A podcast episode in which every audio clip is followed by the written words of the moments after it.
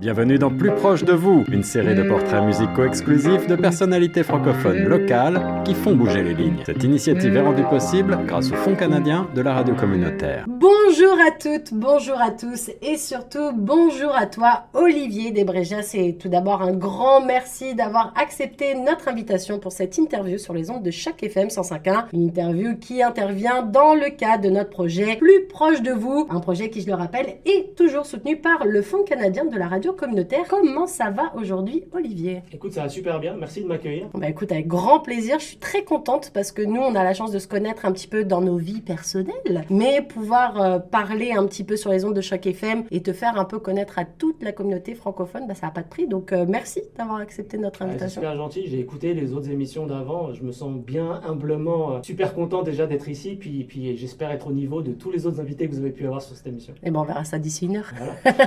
Alors justement, avant de commencer à parler et de refaire le fil de ta vie, Olivier, est-ce que tu pourrais te présenter justement dans les grandes lignes, nous rappeler d'où tu viens, qui tu es dans les grandes lignes, parce qu'après on va refaire le fil de ta vie, mais juste histoire de donner un petit peu un ordre d'idée à quoi s'attendre pour les auditeurs de Choc F M cent cinq virgule un. Ok, alors euh, bah, Olivier, papa de, de deux enfants, marié euh, à une, une personne qui s'appelle Martine. Qu'on embrasse d'ailleurs. Merci, moi aussi je l'embrasse très fort.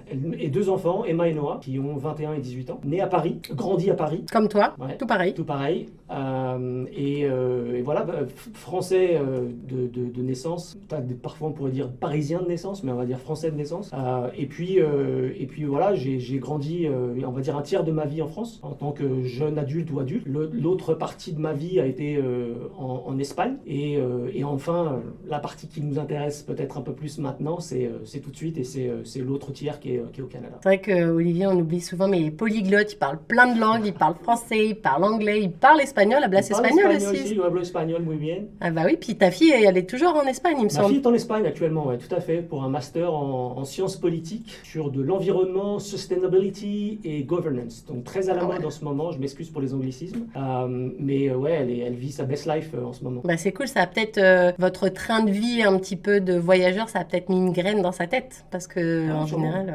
Euh... Ouais, sûrement, c'est, en fait, euh, en vrai, quand on a décidé, euh, en tant que jeune famille, de, de partir à l'aventure en dehors de notre propre pays, c'est, c'est déjà c'est, c'est, c'est un projet, c'est un projet qui doit être familial. Et dans ce projet-là, il faut que les enfants, et à l'époque où ils, quand ils n'étaient pas nécessairement dans, dans l'optique de se dire je décide, c'est, c'était une décision qui était un peu imposée pour eux. Mais euh, mais oui, on, écoute, euh, on en parlera probablement plus en détail comme tu le disais tout à l'heure. Mais entre la France, l'Espagne, le Canada, d'une façon générale, on les a toujours emmenés avec nous dans nos valises. Et, euh, et peut-être que ça a ouvert des vocations. Et, et la voir aujourd'hui elle en Espagne s'épanouir en tant que jeune femme, pour nous, c'est, c'est une super réussite et, et une grosse fierté. De la même manière que notre fils, le voir euh, devenir un jeune homme, dix-huit ans, bientôt dix-neuf, donc euh, on peut dire que c'était bientôt un jeune bah homme. Oui, bientôt un, un homme presque, un homme, ouais. un homme majeur. Bientôt. Un homme majeur qui aura le droit de faire plein de choses, euh, en tout cas plus de choses que, que maintenant. Mais, euh, mais ouais, de voir un peu comment ils ont grandi et comment ils ont pu euh, prendre un petit peu des cultures, euh, leur culture française, un petit peu ce qui s'est passé en Espagne, puis surtout Noah, euh, il, c'est, un, c'est un vrai Canadien. Euh, il se ouais, parce qu'il a grandi vraiment plus ouais. ici quoi. Il a grandi, il est arrivé ici, il avait, il avait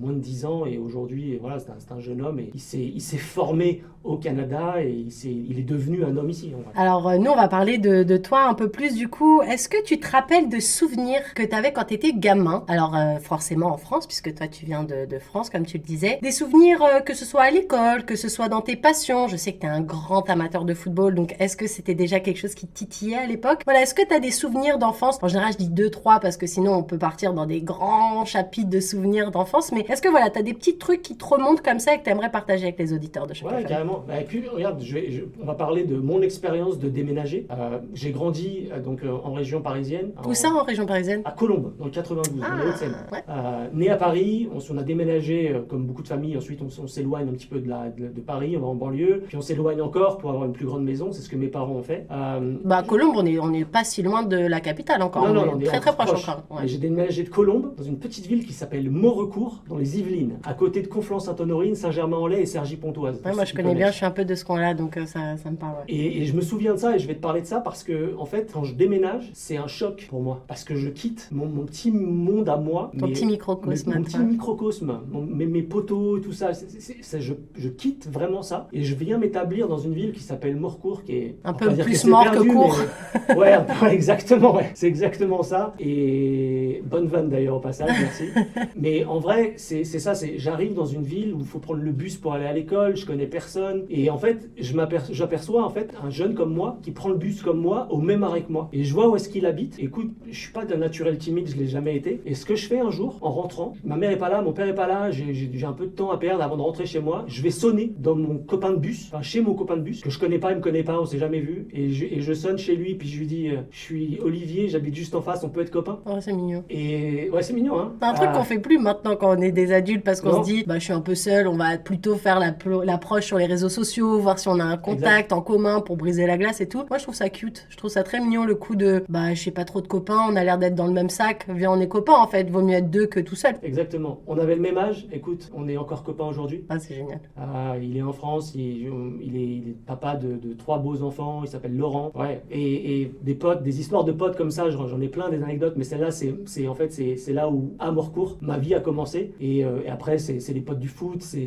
c'est, c'est, ouais, c'est, c'est le, on a grandi dans le foot. Alors, pour parler de foot, juste rapidement, rapidement. Non, mais on va en parler un peu plus que rapidement, parce que faut aussi dire que nous, on s'est principalement rencontrés via ce truc du, du foot, parce que voilà. En plus, j'ai mis mon beau t-shirt aujourd'hui pour euh, faire honneur, un t-shirt Paris, parce qu'on est filmé, donc forcément. Mais voilà, il y a ce truc de foot que t'adores. T'as ici, t'as été bah, carrément à, à l'idée de, de ce club de supporters euh, torontois du Paris Saint-Germain. Ça vient un peu de ta tête aussi. Euh, on est, il n'y a pas trois. que toi. Ouais, il y a trois. Charles aussi. Il y a Charles et il y a Victor. Il y a Victor donc, euh, aussi Charles qu'on Chaud salue. Et Victor Raymond, big up à eux. Et, euh, et ouais, tous les trois, on est passionnés. Euh, on, on se retrouvait euh, à se faire des groupes, à se parler du Paris Saint-Germain. Alors euh, voilà, le Paris Saint-Germain aujourd'hui a une actualité euh, plein d'argent, mais on a tous été euh, supporters à, à l'époque. À l'époque, ouais. Euh, où, euh, où l'argent n'était pas euh, qatari. Voilà, les pétrodollars n'étaient pas là. Euh, donc on, on a on a vécu on a vécu cette passion ensemble, et donc on s'est retrouvés à parler un petit peu de tout ça. Et, et j'ai, j'ai rencontré Charles sur la Coupe du Monde, pendant la Coupe du Monde deux mille dix-huit. deux mille dix-huit, ouais, donc c'est pas si vieux. Ici, en fait, avec les événements que j'ai pu organiser avec avec Ricardas ou euh, ou avec la Fédération Tricolore. Ouais, on en reviendra un peu plus et, tard. Euh, ouais. Et ouais, pour moi, c'est, c'est c'est un de mes meilleurs souvenirs à Toronto. On en reparlera après, mais c'est mon meilleur souvenir à Toronto. Mais du coup, forcément, le foot, ça fait partie de ta vie depuis longtemps. Est-ce que justement, t'étais un petit footeux du, du quartier, toi justement? Est-ce qu'à Maurecourt, ils avaient une équipe de foot ou ouais, euh, ouais, et t'as toujours voulu faire un peu de foot? Parce que quand on voit les gens passionnés comme toi, tu l'es avec euh, le Paris Saint-Germain, on se dit, mais attends, t'as pas voulu faire carrière dans le monde du sport à un moment donné? C'est pas quelque chose qui t'a trotté dans la tête? Est-ce que le foot, c'était à ce point-là ton truc? Ou alors c'était vraiment un truc de copain, comme tu disais, on fait ça le dimanche tranquillement euh, bah, sur le terrain euh, municipal, quoi? Non, non, t'as raison, c'est en fait, euh, ouais,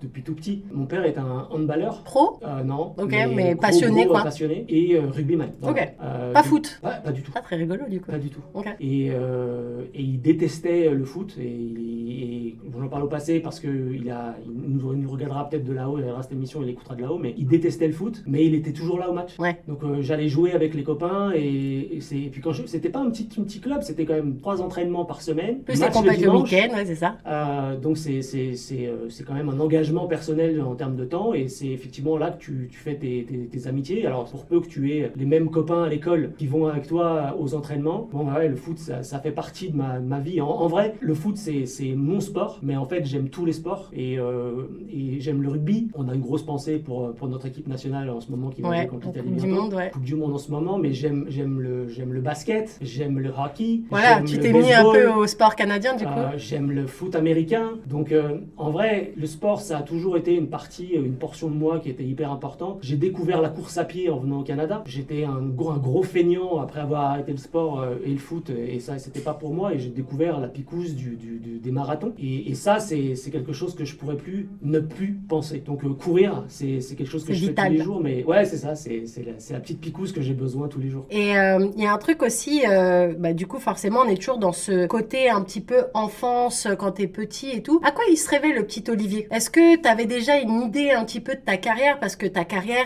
ce gars est un véritable couteau suisse. Voilà, on va pas se le cacher, t'as fait un milliard de trucs, des trucs qui des fois je te dis mais ça, ça avait rien à voir avec ça. Ouais ouais, ok, pas de problème. Le gars est capable de faire plein de trucs, mais à quoi tu te rêvais quand t'étais petit? Est-ce que justement le sport, ça avait déjà un écho dans ta tête et tu disais ah pourquoi pas? Ou alors comme pas mal de petits garçons, et je donne toujours des exemples très clichés, mais parce que voilà, quand on est petit, on est plein de clichés, on, est, on a envie d'être pompier, on a envie d'être policier, pilote d'avion, vétérinaire si on adore les animaux, ou alors euh, entraîneur de foot, pourquoi pas? Voilà, est-ce que toi t'avais un métier prédéfini dans ta tête quand t'étais petit, ou alors euh, tu savais pas trop trop où tu voulais aller quand t'étais plus grand? Ouais, c'est une bonne question et, et en fait euh, je réfléchissais en même temps que tu je t'écoutais parler. Je pense que quand j'étais petit, déjà à l'école, j'étais pas le meilleur de la classe. C'est venu plus tard. Euh, j'ai pas compris. Parce que, que tu... dissipé ou parce que euh, t'étais pas forcément le plus euh, alerte en cours? Les... Un petit peu des deux. Un petit peu des deux. Dit-il euh... avec un sourire encore. euh, ouais, non, j'ai, j'ai, j'ai, j'ai grandi, disons que dans, les, dans mes années euh, ados, c'est l'époque où le basket américain devient euh, hyper populaire, même en France. Mm. Donc tu grandis avec des Michael Jordan, Magic Johnson, et cetera. Donc euh, finalement, je, je, je sèche les cours pour aller jouer au basket dans la cour d'école. Alors je sèche les cours pour aller dans la cour d'école. Ouais, c'est, c'est ça. Ridicule. Mais ouais, c'est, c'est... donc j'étais pas hyper assidu. C'est venu plus tard. Néanmoins, pour répondre à ta question, moi, j'étais pas super doué. Il y a deux choses que je savais faire. J'étais bon au sport, donc je vais y venir. Ouais. Et j'avais la tchatche. Ouais. Que t'as toujours. Et ouais, c'est ce que peut-être. Je t'ai dit avant cette interview. Je t'ai dit, c'est cool parce que je sais qu'on va passer un bon moment parce que toi, t'as de la gouaille et que ça va glisser tout seul cette interview. Ouais. Donc ça, c'est les deux choses que j'avais pour moi. Et c'était acquis. Donc, soit je, je m'orientais vers un, un métier genre prof de sport et pendant très longtemps, je visais prof de sport. Okay, le fameux S T A P S. Ouais, exactement. Faut être bon en maths. Ça n'a pas été une réussite. Toi, t'as préféré les langues, visiblement. Ouais, j'étais plus doué en langue, effectivement. Ouais. Euh, en français aussi. Et ouais, j'étais pas, j'étais pas super doué là-dessus. Donc, il, fallu, il a fallu à un moment donné s'orienter ou se réorienter. Et comme j'étais bon à parler, bonne élocution, ou alors j'avais des idées, j'avais, j'avais, j'étais créatif, dans, dans l'esprit peut-être un peu plus littéraire. Ouais, puis vif, quoi, surtout. Vif. Euh, merci pour le compliment. euh, c'était... Euh, très vite, ça a tourné vers, ok, bah, finalement, qu'est-ce qui me correspondrait le plus? Bah, on est parti vers, vers une carrière un peu plus dans le commercial. Mm. Euh, parce que j'aime parler aux gens, j'aime écouter les gens, j'aime connaître les gens. Et en fait, ces, ces, ces qualités-là sont tellement intrinsèques, ça fait partie de mon A D N, que ça en est devenu presque un, natu- un naturel et je me suis orienté vers cette carrière. Voilà. Et ça, ce choix, tu l'as su vers quel âge en fait? Parce qu'il y a souvent des, des, des jeunes à qui on peut parler, qui même vers seize, dix-sept, dix-huit, même un peu après encore, c'est flou parce qu'on est dans un monde, bah, bah toi c'était il y a quelques années du coup, mais maintenant on est très très euh, au courant de tout et du coup on a envie de faire un peu de tout mais on sait pas forcément par où commencer. Peut-être qu'il y a quelques années c'était un peu plus structuré, qu'on se disait ok bah si je fais ça, si je veux faire du commerce, je vais faire une école de commerce, je vais pas forcément faire le commercial sur Instagram par exemple. Donc il y a, y a peut-être ce truc là. Du coup toi t'as fait une école de commerce ou t'as fait un B T S? Parce que je sais que t'as un cursus très franco-français pour le coup. J'ai fait les deux en fait. Okay. euh, j'étais, comme je te disais, j'étais pas super brillant à l'école, donc euh, quand t'es pas super brillant on te demande de prendre des filières un peu plus techniques ou technologiques. Ouais. Donc ça a été mon cas et c'est là que la, tout a démarré. C'est, en fait il a fallu simplement que je trouve ma voie et, pour que et ça donne en fait la confiance, petit, le, petit, aussi. le petit coup de boost ouais. que t'as besoin. Je sais pas si on peut parler de confiance parce que la confiance en moi je l'avais déjà, mais, mais la vocation ouais. en me disant c'est ça que je veux, ça fait du sens, ça résonne. J'ai, j'ai, tout était peut-être un peu trop théorique et je me suis retrouvé à dire ah, c'est finalement on vient d'ouvrir le livre et c'est le livre que je voulais ouvrir. Ouais. Et, et donc bah, c'est plutôt euh, ouais, fin de seconde euh, où là on me donne pas trop le choix, soit je vais en première technologique avant de, avant de, de finalement de, de faire d'autres choses. Donc euh, j'ai dit ok bah c'est ça. C'est un peu un choix par défaut. Mais, ouais, mais au final tu trouvais ton compte. J'ai trouvé absolument mon compte. Et, euh, et donc B T S après action commerciale. Ouais. Là encore on est là. Et j'ai découvert que je voulais pas être tout de suite tout de suite rentré dans, le, dans la vie active. Et donc je me suis dit bah en fait il y a des portes qui permettent de rentrer dans des écoles de commerce. Donc j'ai fait une école de commerce à, euh, à Paris du coup. À Paris. Ça s'appelle l'INSEEC. Et, et j'ai ensuite euh, je suis rentré sur le marché du travail. Mais en fait j'ai, ce que je veux dire c'est que j'ai pris mon temps parce que j'ai, j'ai, j'ai découvert ma vocation plus tard ou beaucoup plus tard que les autres. Mais en même temps, je suis content de ce que j'ai fait et je regretterai absolument, et je regrette absolument pas du temps que j'ai pris pour arriver là où je suis. Alors maintenant, on va parler de la première chanson de ta sélection musicale, Olivier. Euh, c'est une chanson que j'aime beaucoup, alors je suis très contente. Euh, elle a une petite histoire que tu me racontais un petit peu hors antenne. Donc cette chanson, c'est euh, le groupe Neg' Marrons. Cette chanson, elle s'appelle Le Bilan. Le Bilan, calmement, simplement. On connaît un peu tous cette chanson. Pourquoi toi, elle fait battre ton cœur? Pourquoi cette chanson, elle fait partie de ta sélection musicale? Pourquoi elle est là? Alors elle est là parce que, euh, et en fait, toute ma vie, elle est autour de ma famille ou de mon petit groupe familial. Et, euh, et en fait, cette chanson, elle, elle, elle, est, elle est rigolote, elle a une petite, euh, elle a une petite anecdote. Euh, premier rendez-vous, premier rencard avec euh, Martine, ma femme, sur les Champs-Élysées. Donc, moi, je suis jeune. Euh... On est en quelle année à ce moment-là? Wow, on, est en, on, est en, on est en deux mille. Ah, ouais. Et on, on, est, on est vraiment en deux mille. Ça fait vingt-trois ans, ouais, c'est ça.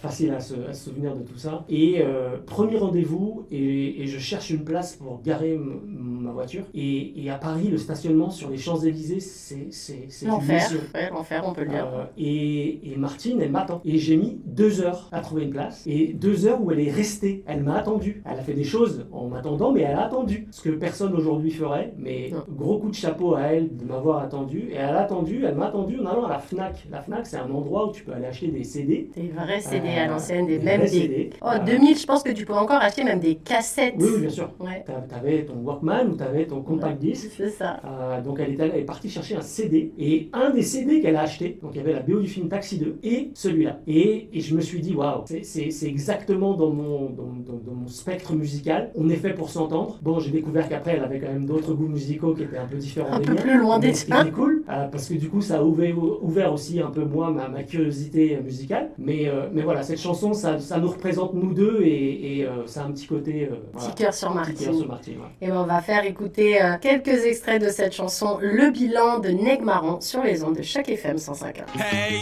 c'est fou ce que le temps passe vite. T'as vu, c'est ce que je me dis aussi quand je vois le chemin qu'on a parcouru jusqu'aujourd'hui. Je repense à notre enfance pas toujours aisée, sans trop dramatiser. Ce n'était pas toujours rose, c'est peut-être ce qui nous a motivés. L'esprit était déjà Neg' Marrons, petit vagabond à tête grainée. On préférait sécher les cours et rester svané au quartier. L'excès de curiosité était tel qu'on s'enjaillait en suivant les aînés qui étaient pour nous des modèles à l'époque.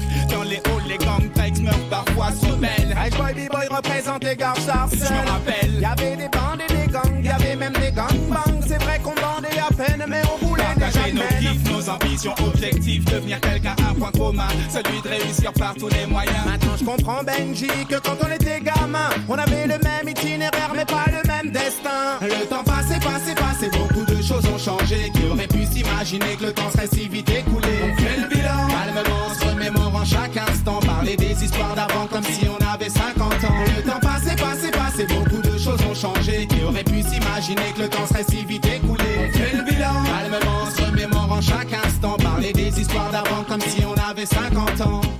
Comme si on avait cinquante ans, ouais c'est ça en fait, on fait des bilans quand on a vingt ans alors qu'au final on est loin loin loin de l'histoire de sa vie. Alors justement nous on va continuer le fil de ta vie, donc ça c'est la rencontre avec Martine, tout ça, là tu commences à rentrer dans le monde du travail à ce moment-là. Oui. Ouais. Euh, comment ça se passe? Parce que tu disais que t'avais enfin ouvert le livre qui faisait que ça faisait écho avec ce que t'étais, la personne que t'étais, le commerce ça te parle, c'est des trucs qui allient un petit peu ta tchatch et ta curiosité aussi, parce que je pense que quand on est quelqu'un qui a une tchatch on est aussi curieux de savoir ce qui nous entoure pour mieux comprendre, pour poser les bonnes questions aussi derrière après. Euh, comment ça se passe un petit peu tes premiers pas dans le monde du travail à toi? euh, Monde du travail. Euh, donc moi je finis mes études et, euh, et Martine, euh, elle me dit tu finis à fond tes études. Elle était déjà en train de travailler elle. Euh, elle, elle finit, tu finis à fond tes études. Il restait quelques quelques mois pour que je me concentre sur mon, mon diplôme. Moi je te cherche du travail. Donc euh, fais ton fais ton C V et je postule pour toi. On est à l'époque d'internet où tu tu cliques tu cliques tu cliques tu cliques. C'est un peu le cas encore aujourd'hui. Mais, ouais, c'est mais vrai. Euh, c'est c'est en gros elle joue mon rôle d'agent et elle me dit moi je te cherche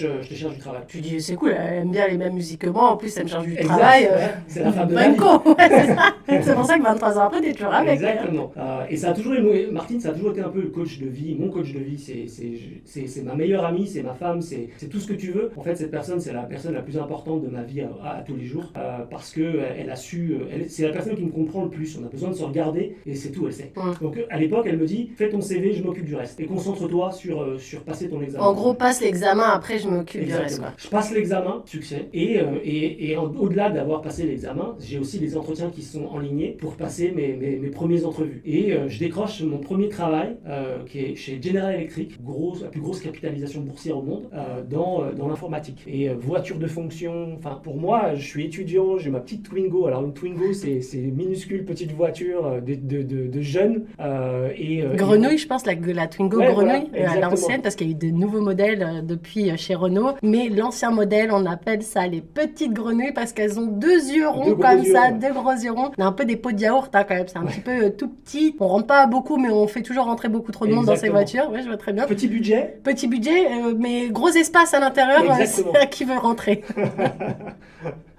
Et donc voilà, grosse voiture, grosse voiture de fonction me donne un, un plus gros véhicule et, et là je parcours, je parcours un peu euh, la région parisienne à la recherche de nouveaux clients. Donc en commercial en fait. Commercial, du coup. Commercial, ouais. euh, ce qu'on pourrait dire chasseur ou, ou développement des affaires. Euh, et, euh, et, là, ça, ça, et là ça démarre. Ça démarre, j'y reste dans cette boîte-là, j'y reste cinq ans. Donc je me, je, en fait je, fais, je me fais les dents sur euh, les techniques de vente, euh, sur comment apprendre à écouter le client. Poser des questions c'est bien, tu le disais tout à l'heure, mais il faut aussi apprendre à écouter. Ouais. Euh, Pour poser les bonnes questions justement. Exactement. Ouais. Alors tu, tu te rates peut-être sur les premiers, mais tu te, tu te réajustes un petit peu plus tard. Et voilà, et tout ça, ça, ça nous amène à rester dans, dans le commerce et à aimer ce que je fais, à, à aimer les clients, comprendre, les aider sur leurs problématiques, découvrir les problématiques avant même qu'ils me parlent de leurs problématiques. C'est euh, c'est quelque chose qui a, qui a résonné, que je fais encore aujourd'hui. Mais alors du coup, là, on est, on est à Paris, on est en France. À quel moment dans ta tête et dans celle de ta femme aussi, parce qu'on a compris que c'était un projet à deux de base de partir, à quel moment vous vous dites, ok, euh, bah, c'est plutôt cool, on est là où on veut être pour le moment, en tout cas d'un point de vue professionnel, ensemble ça a l'air de tenir et puis on se projette aussi tous les deux, bah pourquoi on ferait pas la même chose mais ailleurs, pourquoi ouais, on partirait pas autre part, pourquoi de la petite vie tranquille qu'on a on lui mettrait pas un coup de, de chamboule tout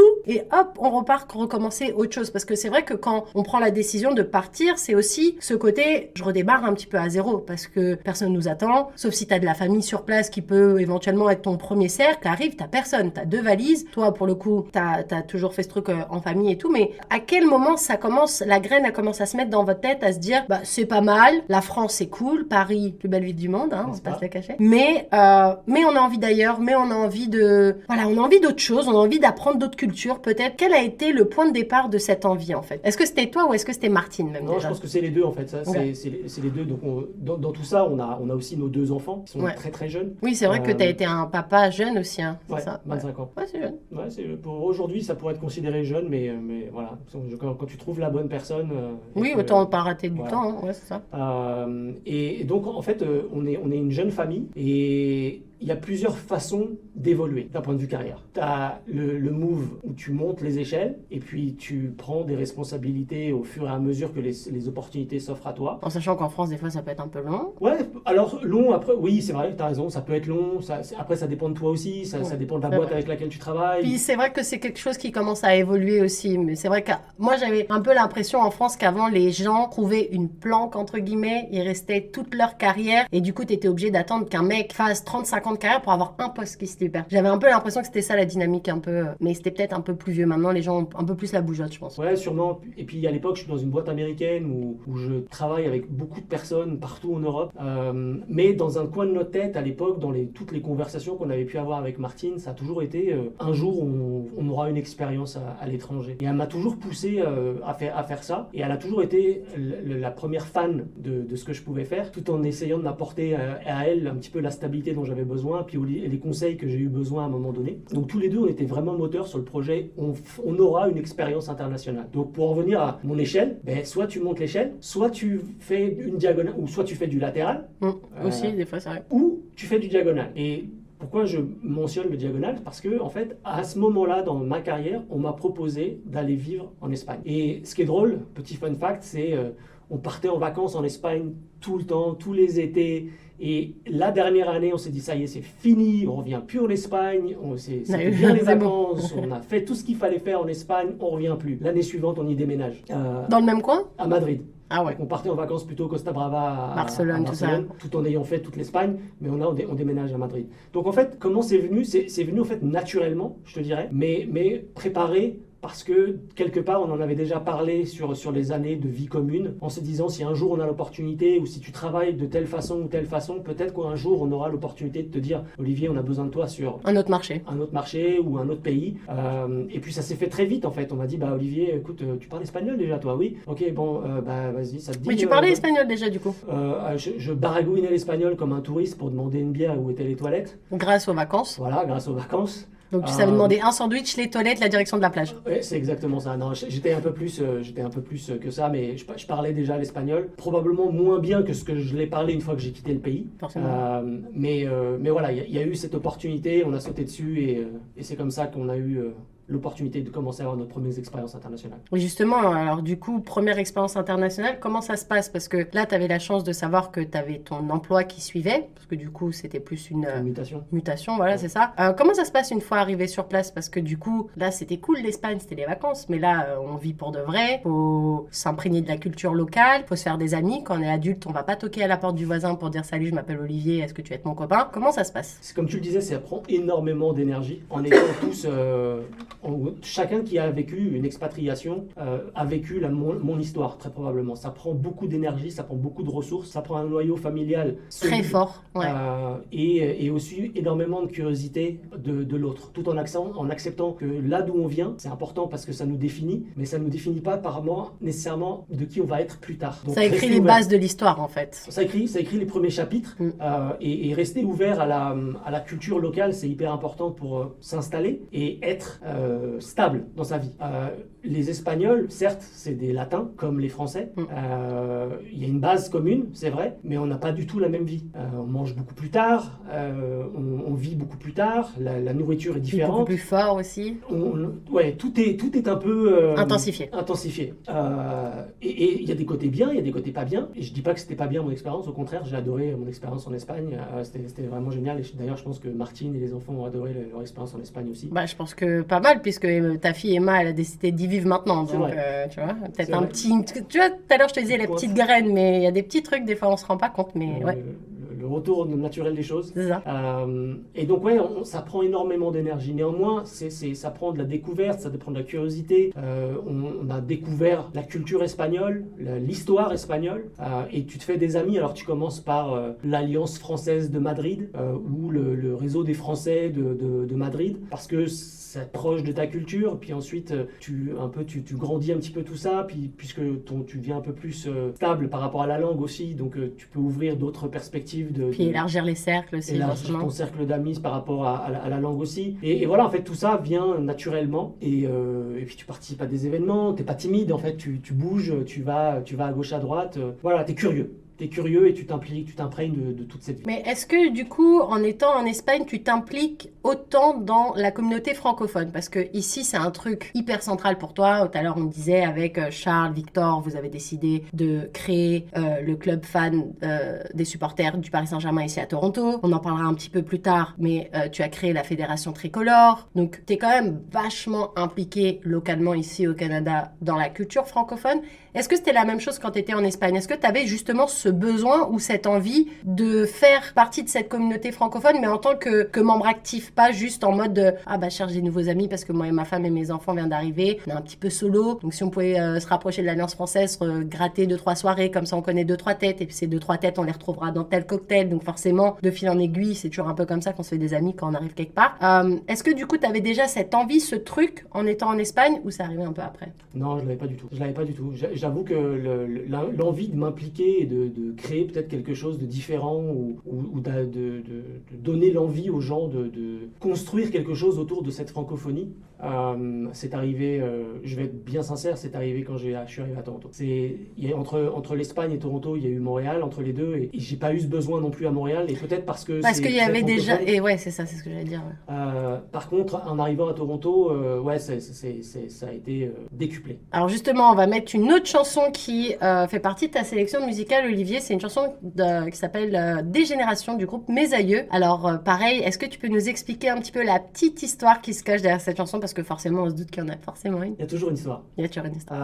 Euh, Dégénération et, et Mes Aïeux, c'est, c'est pour moi la chanson qui symbolise mon arrivée au Canada. Euh, on arrive à, à Montréal euh, le vingt-huit décembre deux mille onze, il fait moins vingt-huit, euh, j'ai mon petit manteau d'Espagne.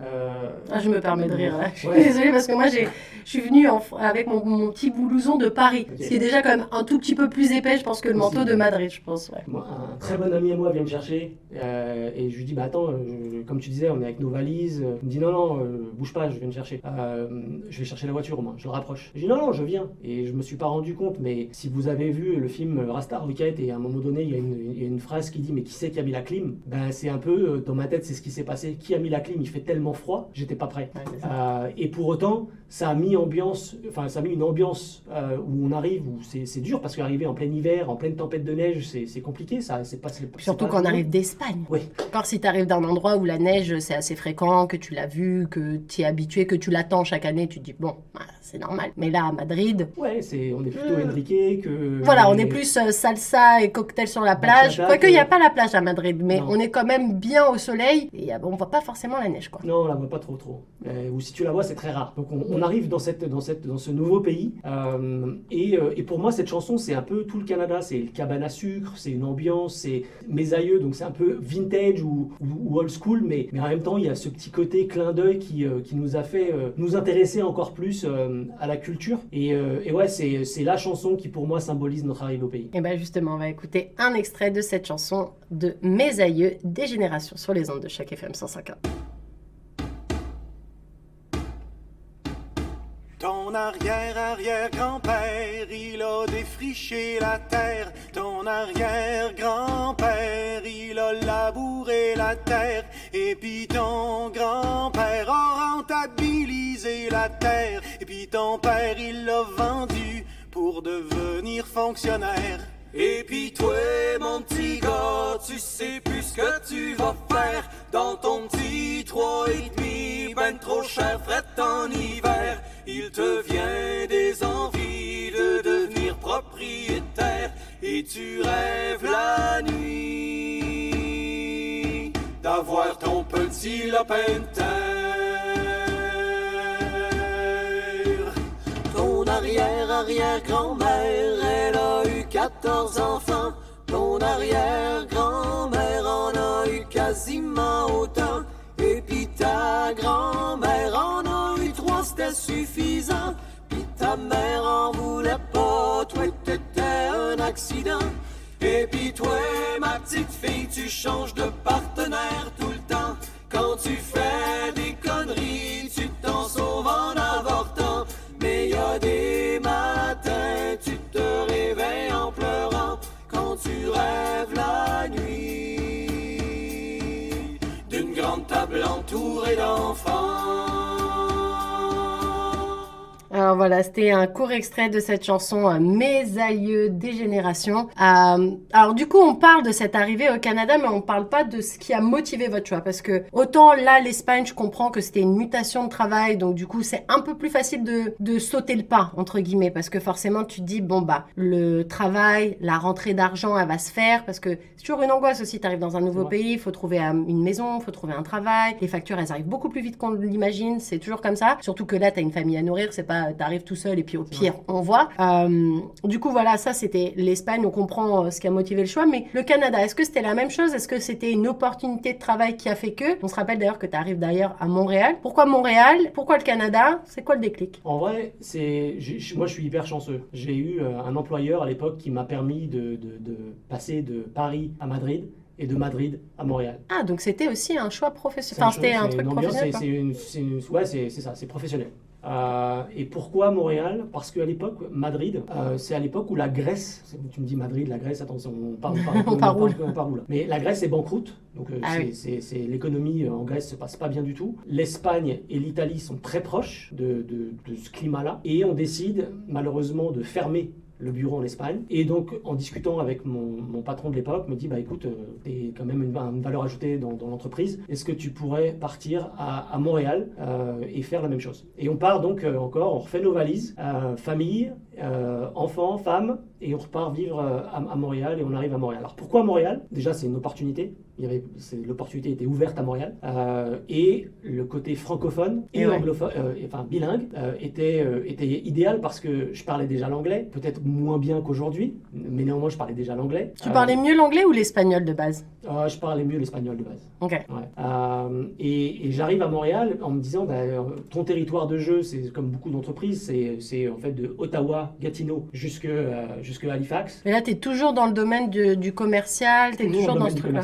Toujours, okay. toujours dans la même boîte où j'y suis resté presque dix ans et, euh, et on démarre, euh, on démarre, alors il y avait déjà une activité à, à Montréal et donc je reprends, je reprends le, le bureau de Montréal et on le fait grossir. Je crée une équipe là-bas et, euh, et voilà, on est à Montréal et voilà pourquoi Montréal. Et ce que je vais, petite, petite parenthèse, et c'est hyper important pour, pour peut-être les auditeurs et pour tous ceux qui voudraient faire le move à venir au Canada. Dans notre cas, ça s'est fait toujours en famille, mais il y a un des deux qui doit faire des sacrifices. Et les sacrifices, ça a toujours été Martine qui les a fait. Pourquoi? Parce que moi, j'ai un travail. Elle, elle doit recommencer sa vie de zéro. À chaque fois. À chaque fois. Euh, les enfants, on les met à l'école, ça va très vite. Oui, puis euh... les, les enfants, on oublie, mais c'est toujours des personnes très résilientes, les enfants. Ils ont euh, toujours le côté, euh, si papa et maman ont dit que c'était la meilleure chose, logiquement, c'est la meilleure chose. Nous, quoi qu'il arrive, on va se faire des amis à l'école. Exact. Et puis au pire, ils sont déjà deux. Ils n'ont pas beaucoup, beaucoup d'écart non plus. Donc, ils peuvent être les frères et sœurs et les meilleurs amis du monde en attendant de se faire d'autres amis. Et puis, et puis voilà, mais c'est plus euh, le côté côté Martine qui est compliqué parce que elle, bah voilà, elle va pas toquer à la fenêtre de la voisine d'en face. On en revient toujours à ce truc-là. Ouais.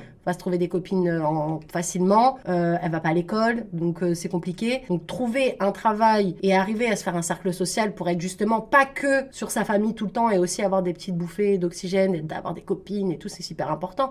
C'est, c'est, pas, c'est pas évident. Non, c'est pas évident. Donc, euh, réussir son, son expatriation, c'est, c'est vraiment euh, c'est important. Il faut, il faut vraiment rester ouvert sur, sur la culture, les gens. On dit, alors, on, je disais, il faut poser des questions, c'est un peu mon métier, mais, mais en fait, il faut rester vraiment à l'écoute de, de, de son partenaire, de sa, de, sa, de sa famille, et puis essayer d'embrasser euh, tout ce qui nous vient. Alors, c'est sûr que t'auras pas la même baguette de pain, c'est sûr que t'auras, même, t'auras pas la même chocolatine ou pain au chocolat, t'auras pas, t'auras pas tout ça. Mais c'est normal, parce que t'auras autre chose. Ouais, bah oui. T'auras autre chose, t'auras plein d'autres choses en fait, qui vont venir nourrir un petit peu, quand je dis nourrir, c'est pas forcément alimentaire, mais qui vont venir nourrir ton, ton besoin. Ton de... bagage culturel aussi. Exactement. Surtout. Et justement, en parlant de, de, de choses un peu différentes, la France, l'Espagne, ça se ressemble quand même. Euh, je veux dire, ouais. On reste en Europe, il n'y a pas de grands changements. Et culturellement parlant, oui, c'est un petit peu différent. Moi, pour avoir des origines espagnoles, pour avoir passé mon enfance en Espagne, je vois très bien le délire et tout. Quand bien même, quand tu arrives en Amérique du Nord, c'est autre chose. C'est quoi les trucs qui t'ont marqué ou qui vous ont marqué en famille, en tout cas quand vous êtes arrivés? Au-delà du froid, parce que le froid, forcément, ça c'est le premier choc, mais c'est plus thermique. Mais on va dire... Euh,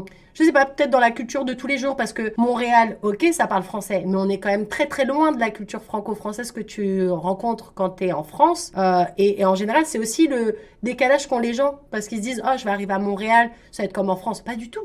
Tu restes en Amérique du Nord. C'est quand même une mentalité différente, avec un délire euh, architectural qui est aussi différent. Quand bien même Montréal, c'est beaucoup plus euh, cosy et petit que ne l'est Toronto, parce que c'est quand même très très grand ici. Mais euh, ça a été quoi les premiers chocs, entre guillemets, ou les trucs, les petites anecdotes du début où vous vous êtes dit « Ah, ok, bah c'est Montréal alors ». Ouais, c'est... Alors, j'ai pas envie de répondre comme tout le monde, parce que tout le monde te dirait « Ouais, l'accent était différent, mais... » Et, et c'est, c'est normal, en fait. C'est comme si tu vas dans le nord de la France ou dans le sud de la France. C'est...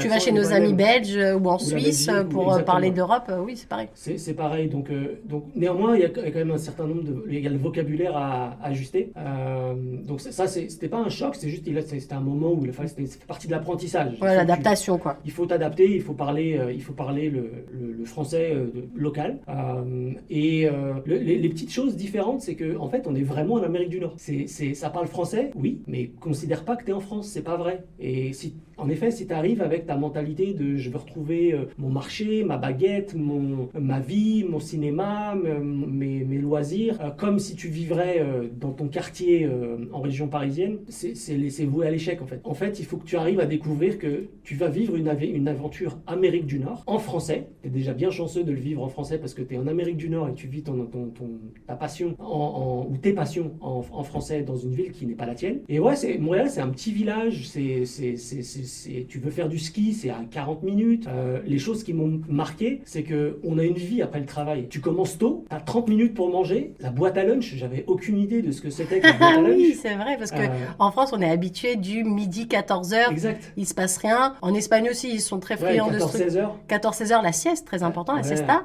C'est un peu euh... ça, mais... C'est un peu, ouais, c'est un peu vrai quand même. Ils aiment bien faire la pause en tout la cas. Pause, ouais, que ce soit en France ou, ou en Espagne, il y a ce côté. On prend du temps pour nous dans la journée, pour relaxer, pour apprécier un bon repas entre collègues ou quelque chose. C'est vrai que le modèle Amérique du Nord...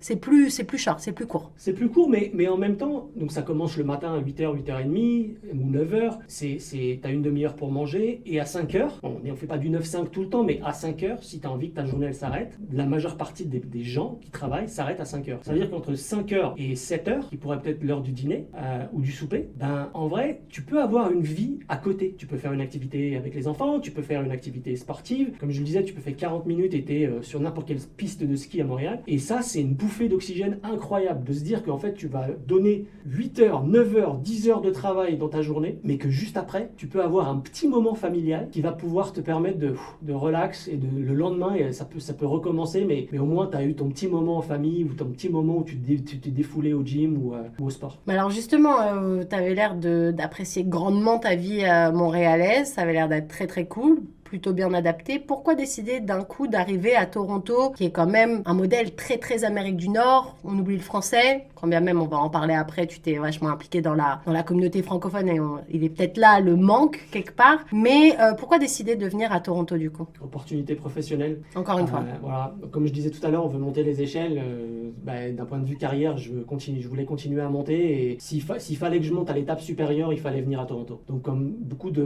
de, de compagnies, les bureaux chefs sont certes, à, il y en a un à Montréal parce qu'il faut avoir une entité à Montréal, mais le bureau chef euh, au final il est à Toronto parce que c'est la capitale économique. En tout cas dans la boîte dans laquelle j'étais, c'est comme ça que c'était. Euh, donc on fait le move et euh, mon patron de l'époque me dit écoute euh, Olivier, est-ce que tu veux venir vivre à Toronto? euh, euh, Réfléchis, bah, je te laisse du temps, euh, je retourne à la maison, est-ce qu'on part vivre à Toronto? Oui, voilà, ça s'est passé comme ça et on a toujours vécu comme ça. En, en, peut-être en Puis aussi le truc c'est que vu que toutes vos... Enfin euh, l'Espagne ça s'est bien passé, Montréal ça s'était bien passé, ça fait moins peur de se reprojeter dans une autre aventure quand ça s'est bien passé. Parce qu'au final, il n'y a pas eu de couac réel. Euh, ok, Martine, elle devait à chaque fois retrouver euh, un travail, retrouver un cercle de copines et tout ça, mais ça s'est toujours bien fait, puisqu'au final, euh, elle n'en a pas l'air euh, malheureuse. Moi, pour la connaître euh, quand même de loin, euh, je trouve qu'elle a l'air toujours très épanouie. En tout cas, ici à Toronto, elle l'est. Elle l'est. Euh, mais, euh, mais est-ce que, voilà, justement, le fait que ça se soit toujours bien passé, que ça a toujours été fluide, ces transitions, ces aventures un peu nouvelles, c'est ça qui a aussi motivé le choix d'arriver à Toronto. Ouais, je vais, très, très probablement. Par contre, je vais, je vais mettre un bémol sur ce que tu dis. Ouais. Il n'y a pas eu de quoi, il n'y a pas eu de rien, mais il y a eu énormément de dépenses d'énergie, ouais, et de, de individuelles, que ce soit moi dans mon travail, ou moi perso, ou elle dans son travail, ou elle perso, pour arriver ou à devenir, ou à, ou à former, ou nous reformer à qui on est aujourd'hui. Euh, ça prend énormément d'investissement, donc c'est, c'est, c'est vrai qu'il n'y a pas eu de couac.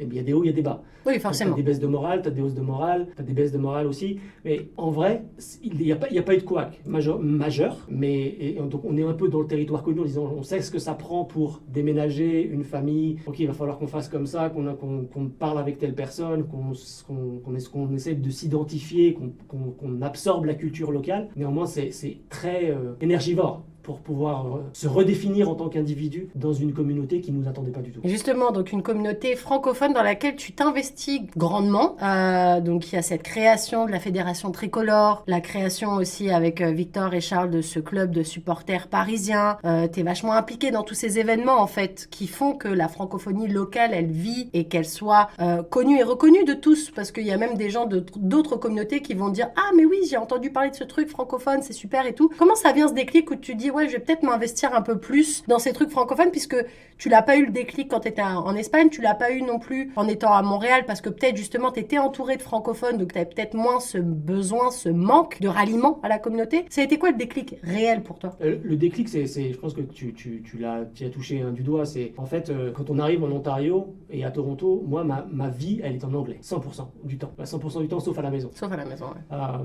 et, euh, et, et, et c'est bien, et on arrive à Toronto et Et on se dit, bah, par défaut, on se dit, ouais, là, on va mettre la communauté francophone de côté et on va se focus sur la communauté anglophone parce qu'il faut qu'on arrive à absorber les codes, les valeurs. Et s'intégrer. Et s'intégrer. Et, et ça marche. Mais il nous manque quelque chose. Il nous manque euh, des références communes, l'humour, le, le, des, des codes, l'apéro. C'est, c'est simple, mais, mais c'est, c'est malheureusement, ma, ma, c'est pas malheureusement, c'est, c'est simple, c'est, mais c'est ça. Voilà, il nous manque, il nous manque ça. Alors, il y a des choses qui existent. Hein. Euh, il y a des choses qui existent à, à, à Toronto. Et qui existaient déjà. Qui existaient avant mon arrivée. Ouais. Apéro chic, pour, pour nommer que, ou l'Alliance française, une, une station de radio connue, ouais, en français, euh, les écoles. En fait, il peut y avoir une vie en français. Si tu t'y intéresses. De, si tu t'y intéresses, ouais, si tu la défends. Et si euh, tu la cherches aussi, parce que des fois, il faut chercher un petit peu. C'est ouais, pas forcément le aller. Premier truc que tu vas avoir euh, en arrivant à l'aéroport. On va pas t'accueillir les bras ouverts en disant hey, « tu sais qu'il y a une super communauté francophone ici ». Il y a une piste, « Hello, bonjour ». Ouais. Après, ça s'arrête là. Ça, ça euh, mais donc, il y, y a une ouverture. Et tu te dis à chaque fois, il ouais, y, y a quelque chose, il y a quelque chose à faire. Donc effectivement, la communauté francophone euh, unifiée, elle est où? et, et, et en fait, voilà, on, on a creusé, alors effectivement, l'Alliance française, euh, la, les, les Français du monde, euh, je ne vais pas citer toutes les associations et je ne veux pas me faire ni d'ennemis ni d'ennemis euh, aujourd'hui, mais il y en a beaucoup d'associations, beaucoup, donc ouais, euh, soyez très ouverts pour aller vers, vers les associations qui, qui pourraient vous correspondre plus. Et puis il y a la Fédération Tricolore. Pourquoi d'ailleurs avoir euh, cette idée, comment c'est né, comment tu dis, bah en fait, euh, ce truc-là, j'en ferais bien mon petit bébé en fait. Alors, c'est euh, une excellente question. Donc, euh, en fait, euh, déjà, premièrement, je ne l'ai pas fait tout seul. Ça s'est fait avec énormément de personnes. Euh, oui, il y a eu un comité, un conseil d'administration qui a été créé, élu, euh, mais supporté par toutes les associations françaises. Et je vais dire françaises parce que la Fédération Tricolore, c'est vraiment avant tout franco-français. Français, ouais. Français, puis ensuite francophone, ouais. Mais surtout francophile, pour ouais. aussi faire partager la culture euh, ou l'histoire de la France à, en Ontario euh, et précisément à Toronto. Euh, donc, toutes ces personnes qui ont œuvré à faire de cette association un succès. Pour moi, ça m'a donné... Euh, et puis, quel était l'objectif? En fait, l'objectif, c'était de, de, de, de participer à un élément ou un événement fédérateur qui est le quatorze juillet. Quoi de mieux? C'est ouais. la fête de la France. Donc la fête de la France, la France quand on n'y habite plus, on la voit avec des yeux, avec plein d'étoiles. C'est euh, un beau pays, on, la nourriture, la gastronomie, l'histoire, la, la, la géographie, les vacances. Mais quand on n'y est plus, il y a plein de choses en fait qui on se dit, on se dit ouais ça c'est bien, ça c'était très bien, ça c'était encore très très bien, ça c'était même encore mieux. Et en fait on a ces, ces, ces, ça vient nous chercher et en fait j'en même là encore maintenant j'en parle avec mais avec le cœur parce que cette fédération tricolore on y a tellement passé de temps à en faire un succès. Alors, comme je disais, j'y étais, étais pas tout seul. Il y a eu l'aide du consul, il y a eu l'aide de, de, de Marc Trouillet à l'époque, euh, et qui a été repris par euh, Tudor Alexis euh, après que Marc Trouillet soit parti. Euh, et puis, il y a eu aussi toutes ces autres associations francophones qui ont œuvré, les gens qui ont financé cette association, parce qu'on parle, on parle de cette association avec sur notre compte bancaire, on a, je vais peut-être trahir un secret, et je m'excuse si je trahis un secret, mais on a deux cent cinquante euros en banque pour créer un quatorze juillet pour une communauté francophone. À Toronto. À Toronto. Là où tout coûte cher. Là, et ouais, c'est ça. Et il faut un minimum de, euh, allez, je vais te dire, entre... Euh, fois dix le budget minimum. Même, non, ouais, fois cent peut-être même, tu vois. Ouais. Donc, euh, donc comment on fait pour qu'on arrive à financer ce projet? Ben, et puis, on, quelle est notre histoire? Quelle histoire on, on doit raconter? Donc certes, je prends la présidence, mais il n'y a pas que moi. Y a des, y a, et puis, il y a plein de bénévoles qui, qui s'impliquent dans ce projet-là. Pourquoi? Pour ce quatorze juillet, faire en sorte que la France brille à Toronto, dans la Ville-Reine, pour, pour, pour partager toutes nos valeurs françaises et, et, et montrer aux gens c'est quoi un quatorze juillet. Et puis alors j'ai de la chance parce que ça ça se passe en deux mille dix-huit et la, la Fédération Tricolore s'implique dans un autre projet qui est la Coupe du Monde de foot. Qu'on gagne. Qu'on gagne. euh, et, et, et on profite de ça en fait parce qu'il y a, y a toute une il y a un besoin en fait de, de s'identifier, d'aller rechercher nos valeurs, d'aller rechercher un petit peu qui on est. Euh, Puis à ce côté aussi quand on est loin on revendique plus. Ouais bien sûr, cent pour cent. Euh, on est encore plus français quand on n'est plus en France. C'est ça, j'ai l'impression que quand on est en France on met plus en avant les origines. Ma mère elle est d'origine tel pays, mon père tel pays, du coup moi je suis française parce que je suis née en France. Alors que quand t'arrives ici, t'es quoi? Bah tu le dis après tes origines. Alors le premier truc que tu vas dire c'est je suis française. Tu vas mettre en avant ton passeport, pas forcément tes origines je trouve. Ouais. En fait qui tu es professionnellement plus... bah, avant de parler de, de, ton, de, de ton background, mais en fait ouais voilà c'est ça qui m'a manqué. Puis ce projet là c'est un projet où on, on s'est investi euh, je sais pas six jours sur sept, euh, vingt-deux heures sur vingt-quatre euh, et, euh, et, on, et la Fédération Tricolore est née comme ça. On a, on a créé le logo, on a, on a récolté les fonds, on a, on, a, on a recruté des bénévoles, on a... Bref, aujourd'hui, le, le travail de la Fédération Tricolore, je, je, je regarde toujours avec un petit œil de, de comment elle a continué après, après moi, et, et, et je la vois, elle a grandi. C'est devenu, ouais. devenu, devenu une adolescente, ça y est. Une belle ado, une belle madame, euh, bravo à toutes les personnes qui ont, euh, qui ont œuvré auprès de cette association. Donc je parlais de Tudor, mais je peux parler de, de Christelle, qui s'est impliquée euh, depuis deux, deux, deux quatorze juillet avec du Covid au milieu de tout ça, enfin, ouais, bah, bravo, à, bravo à, à Christelle, sa présidente, et à toutes les personnes qui ont, qui ont œuvré à ça. Mais ouais, pour répondre à ta question, j'ai eu un besoin, pas de redevenir français, mais de, de mettre cette francophonie au cœur de ma vie en tant que bénévole. Alors, euh, cette heure d'interview, elle passe beaucoup, beaucoup, beaucoup trop vite. On arrive déjà quasiment à la, à la fin de cette heure d'interview. Euh, malheureusement, on va devoir faire un peu l'impasse sur tu rentres en France, tu reviens, parce ouais. que ça, c'est un... Vous aurez l'occasion de discuter avec Olivier autour d'un verre, un de ces quatre, il vous expliquera pourquoi. Mais du coup, c'est quoi maintenant tes projets en étant back in Toronto pour parler du bon vieux français, de retour dans la ville reine, en famille, sans la fille qu'on a expliqué, elle est restée à Madrid, enfin, elle a voulu repartir à Madrid, mais là, Noah, Martine, Olivier, de retour à Toronto. Moi-même, j'étais la première surprise quand je t'ai croisée dans un événement. Euh, du coup, qu'est-ce, pourquoi être revenu rapidement et euh, c'est quoi tes projets un petit peu pour cette année deux mille vingt-quatre qui s'en vient parce qu'on est un peu,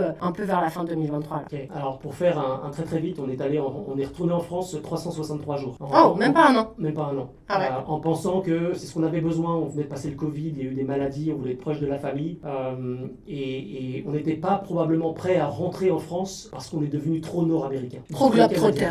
Trop, ou trop torontois. Ouais. Et, et en fait, on doit être là où on se pense qu'on doit être, et le cœur était à Toronto. On est revenu donc vivre à Toronto. Donc ça, c'est pour la version accélérée ouais. des trois cent soixante-trois jours qui, viennent, qui sont passés. Les projets, c'est, c'est continuer à s'investir pour moi dans, dans la francophonie. C'est hyper important. Je me, je me, je me, je me sens toujours... Euh, le cœur à être dedans. Ouais. Et le cœur à vouloir continuer à parler euh, et à faire de cette francophonie, qu'elle devienne la francophonie unifiée à Toronto. J'ai, j'ai rejoint, j'y étais déjà, mais j'ai, j'ai rejoint de nouveau l'A C F O de Toronto. Ouais. Je gère les communications de l'A C F O. Très belle association. Présidente Zara Diallo, Serge Paul, que tout le monde connaît dans la ville. Ouais, qu'on euh, connaît bien ici aussi sur chaque affaire. Aline Asclar, qui, euh, qui fait un travail de vice-président incroyable. Euh, mais tous les autres membres, euh, Marino, qui est là depuis très très longtemps avec, euh, avec l'A C F O, Albertine, qui est là depuis très très longtemps aussi.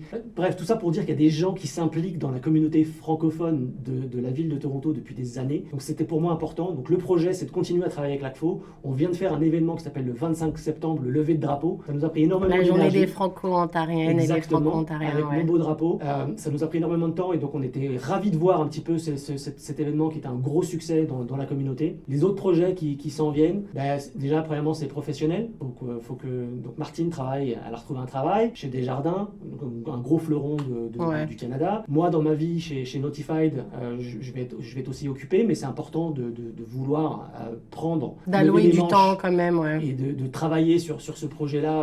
C'est, c'est, c'est, c'est le projet qui nous a fait rentrer. Et puis, euh, et puis s'assurer que Noah, dans son université, parce que ce jeune homme a démarré l'université en France, puis il la continue euh, en, Ici, en ouais. Canada, s'assurer que lui grandisse et, et, et que ça se passe bien à l'université, et puis, euh, et puis continuer à faire rayonner cette francophonie, que toute la francophonie, que ce soit la France, on a beaucoup parlé de la France aujourd'hui, mais en réalité, la francophonie de l'Ontario, la, précisément elle est très très large, ouais. elle est beaucoup plus large que la France. Donc, euh, si vous avez besoin de parler français, parlez avec l'A C F O, parlez avec toutes les associations, fran- fran- les associations francophones que vous pourrez avoir, et puis faisons ensemble que cette association ou cette francophonie s'unifie ensemble et devient encore plus fort pour qu'un jour on puisse dire officiellement je peux avoir une vie en français, à la maison, au travail et, et dans en ma, dehors dans mes loisirs, ouais. euh, dans, dans ma vie sportive et dans tout ce qu'on a besoin de faire dans, dans la vie au quotidien. Eh ben écoute, merci beaucoup Olivier. Pour se quitter, on va, on va écouter une chanson de Gazo qui s'appelle Die. Est-ce que tu peux nous parler un petit peu de cette chanson? Pourquoi elle fait partie de ta sélection musicale celle-ci? euh, bah, Celle-là, c'est, c'est, c'est le petit clin d'œil aux trois cent soixante-trois jours euh, rentrés en France. Euh, c'est-à-dire que c'est, c'est le tube, euh, quasiment le tube numéro un, euh, la toune numéro un. La toune euh, numéro un de, de, de, de la France. Et c'était en radio, ça passait tout le temps, tout le temps, tout le temps, tout le temps. Donc c'est un petit clin d'œil à la France euh, de, de, de, d'Olivier aujourd'hui. Et, et, euh, et j'ai hâte d'écouter la nouvelle toune qui, qui sera euh, la toune de, de Toronto euh, quand je serai rentré. Probablement du Drake, probablement. Probablement du Drake, ouais, c'est vrai que c'est un... Ou du The Weeknd, c'est un peu nos gros ouais, stars ah, ici quand ça. Même. Bah écoute, merci beaucoup Olivier pour ce bel entretien. C'était vraiment un plaisir d'avoir pu euh, en apprendre un peu plus sur ton parcours. C'était Nathalie Salmeron dans Plus Proche de vous, un, un projet qui, je vous le rappelle, est soutenu par le Fonds canadien de la Radio Communautaire. Merci Olivier. Merci Nat, à toi et à tout le monde.